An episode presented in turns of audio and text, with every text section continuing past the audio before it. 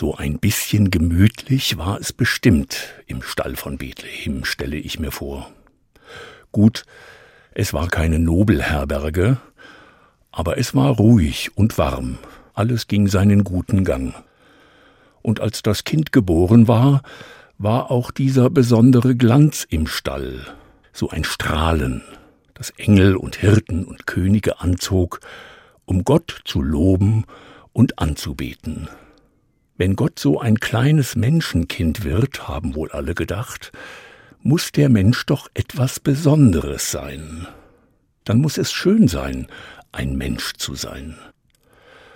So könnten es alle empfunden haben, die im Stall von Bethlehem waren und Geschenke brachten.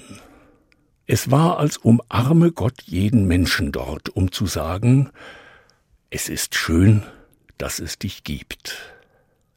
Das könnten sie gefühlt haben, Maria und Josef, die Hirten und Könige, sie hatten alle ja weite Wege zur Krippe.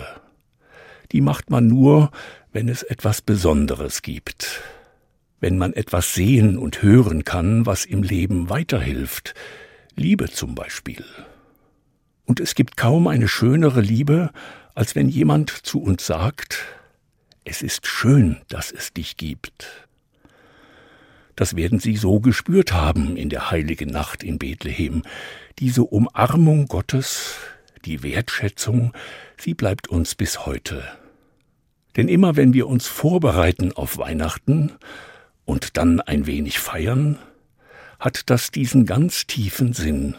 Es ist, als umarme uns Gott, nehme uns an seine Hand und sage uns einfach und klar, es ist schön, dass es dich gibt. Ich wünsche Ihnen eine gesegnete heilige Nacht.